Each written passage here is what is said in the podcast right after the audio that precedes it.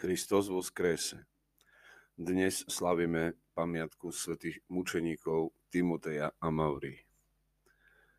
Osud týchto dvoch veľkých mučeníkov, ženicha a nevesty, je naozaj veľmi obdivuhodný. Iba 20 dní po ich svadbe boli predvedení pred súd kvôli kresťanskej viere v časoch cisára Diokleciána.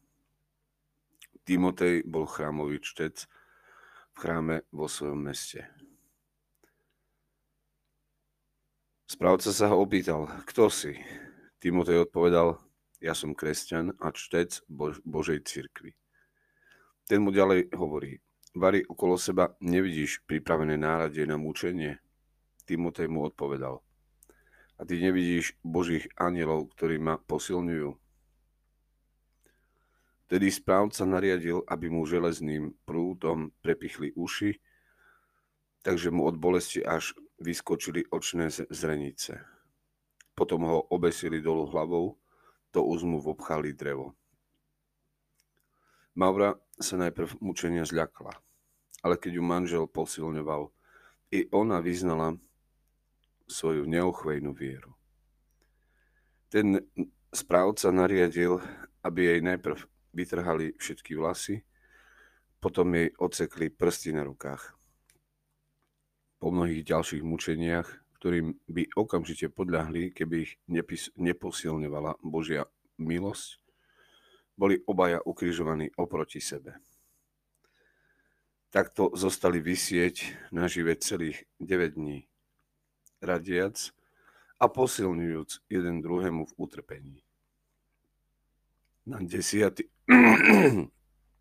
na desiatý deň odovzdali svoje duše pánovi, za ktorého pretrpeli smrť na kríži a tak sa stali hodnými jeho kráľovstva. Čestne strádali za Krista v roku 286. Ježiš v dnešnom evaneliu hovorí, kto zachová moje slovo, neuvidí smrť na veky.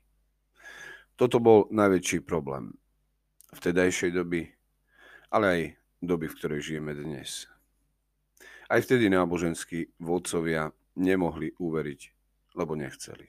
Satan využil ich tvrdohlavosť, píchu i predsudky, aby im zabránil uveriť. Postoje i správanie týchto vodcov jasne svedčia o tom, že ich vedie diabol, že ich otcom nie je Boh. Toto im dnes Ježiš vyčíta. Možno si toho ani neboli vedomí, ale ich nenávisť k pravde, ich klamstva i vražedné zámery ukázali, nakoľko ich ovládal Satan. Boli jeho nástrojom a prostredníctvom neho mohol diabol uskutočňovať svoje plány.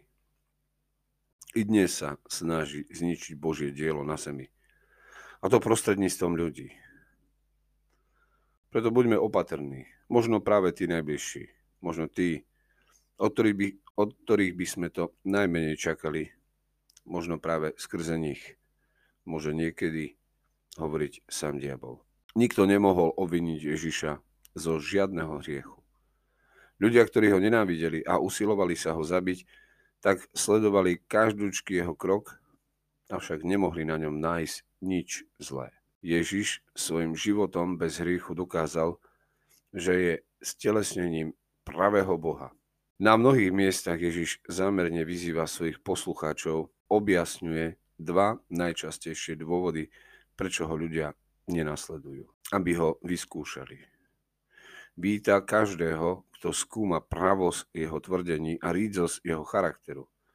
Pokiaľ bol dotyčný ochotný prijať poznanie, ktoré takto odhalil jeho výzva, aby nemohli veriť.